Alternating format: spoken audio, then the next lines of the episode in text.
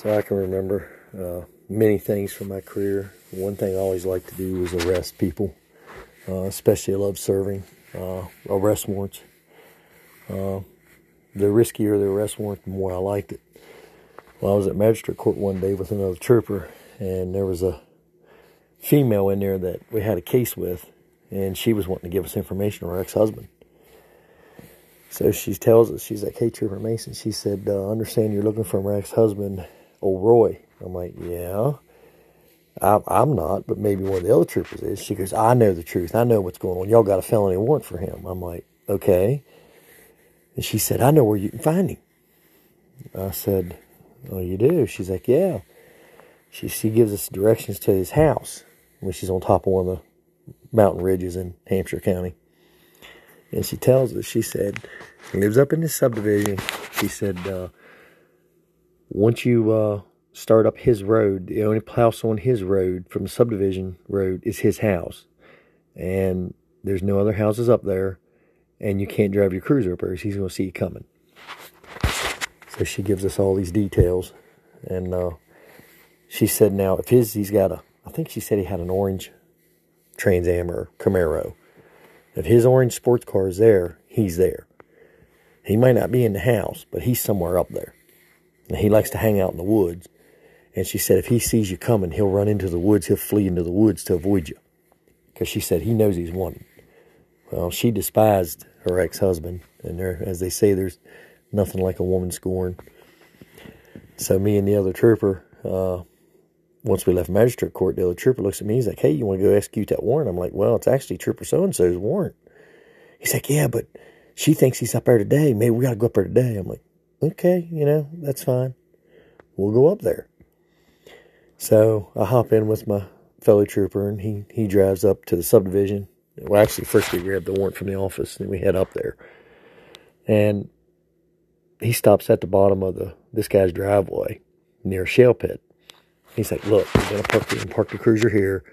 He said, we'll go up the hill on foot through the woods, staying out of his driveway so he can't see us. And of course, it was summertime and it was hotter than heck out. And uh, maybe we get lucky and catch him at his house. He said, okay. So we start up the hill.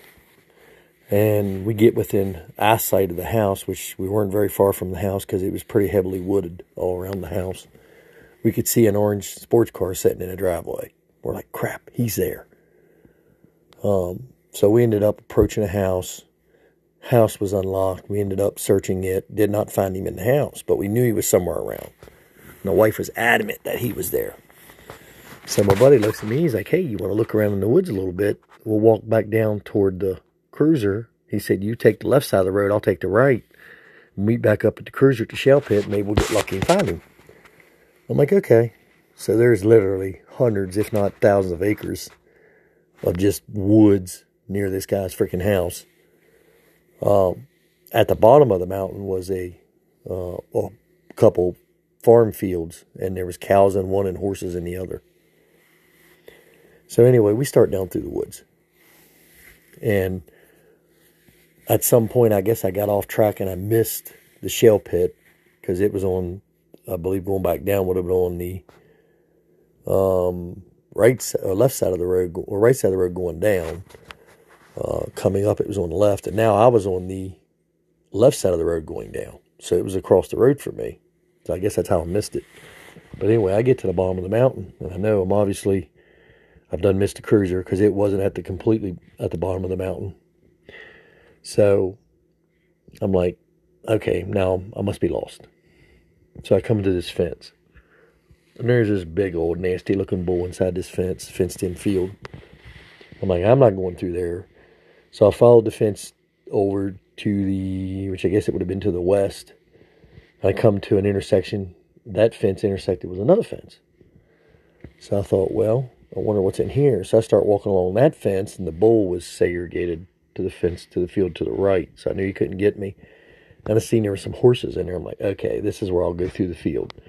I'm not too worried about horses. So I duck under the fence, the wooden fence. I start through the field, looking for a place to start back up the mountain because obviously I've missed the shale pit. I don't want to go back up the driveway. I didn't even know where the driveway was at at this point. So I start back up the hill. I go through the field. I get to a, what looked like a rather decent spot to enter the wooded area, and I go through the fence and start through the woods. Well, what looked like open woods quickly turned into very congested, heavy underbrush, heavy pine thicket, uh, briar thicket woods. Um, so it got to a point where I'm doing a belly crawl through pine needles to get under these pine limbs to try to get in a more open area of the woods where I can stand up and walk again. So I'm low crawling basically under all these pine limbs.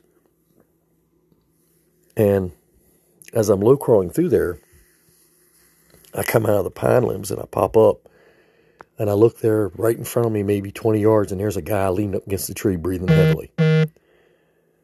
And um, when I see him, I yelled at him. I said, Roy, show me your damn hands. Show me your damn hands. Because I knew it was my suspect. Um, I was very positive because I'd dealt with him before. I knew what he looked like. So he sticks his hands up. So I go running over him, make him turn around. I search him, cuff him, search him. Um, then I ask him, I'm like, Roy, what the hell were you running from me for? Oh, I swear, Trooper Mason, I wasn't running from you, man. I was out walking in the woods, which was bullshit. I knew he'd been running. He was out of breath. And he was trying to, he was hoping I wouldn't see him when he's leaned up against this tree wearing camo. But it didn't work because he was breathing too heavy. So then I'm thinking, great. So I got the guy I come after. He's 1015. I got a portable one, but I'm out of range of our cruiser. Even though the repeaters on those repeaters in them old low band cars were only good for about line of sight, maybe 50 feet, maybe flat ground, maybe 150.